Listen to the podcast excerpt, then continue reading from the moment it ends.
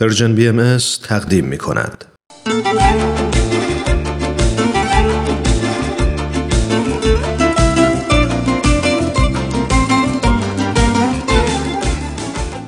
خیلی از فضائل مثل ستاره هایی که تو آسمون زندگی ما می درخشن و اونو زیباتر می‌کنن اما عدل فضیلتیه که چراغ راه ماست حضرت بهاءالله مؤسس آین باهایی میفرمایند عدل سراجی است که انسان را در ظلمت دنیا راه می نماید و از خطر حفظ می کند جالبه عدل هم مثل یک چراغ راهنمای مسیر بشره و هم به قدری نیرومنده که حضرت بهاءالله میفرمایند قوی تر از اون سپاهی نیست.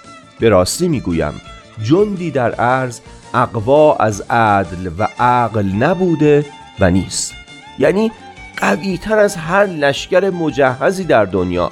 برای همینه که میفرمایند از برای عمرا هیچ ترازی و هیچ صوبی و هیچ علامتی بهتر از عدل نبوده و نیست.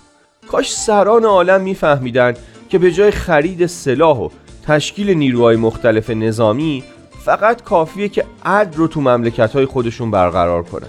اما برقرار کردن عدل فقط مربوط به حکومت ها نیست وظیفه همه ماست. حضرت عبدالبها مبین آثار بهایی میفرمایند عدل مختص به ارباب حکومت نیست.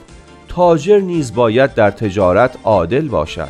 اهل صنعت باید در صنعت خیش عادل باشد. جمیع بشر از کوچک و بزرگ باید به عدل و انصاف پردازند. مگه حکومت ها از کجا پیدا میشن؟ مگه نه اینکه از میون خود ما مردم به قدرت می‌رسن.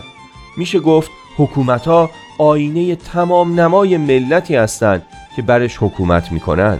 اگه ملت ها می‌خوان که حکومت های عادلی داشته باشن باید همون کاری رو بکنن که حضرت عبدالبها ازشون می‌خوان. یعنی هر امری که موافق عدل و عقل است مجرا دارند ولو مخالف طبیعت باشد. انشالله که هممون موفق بشیم به کسب فضیلت عدل. چرا که به فرموده حضرت بهاءالله اگه ابرای ظلم از جلوی خورشید عدل کنار برن این زمین زمین دیگری خواهد شد.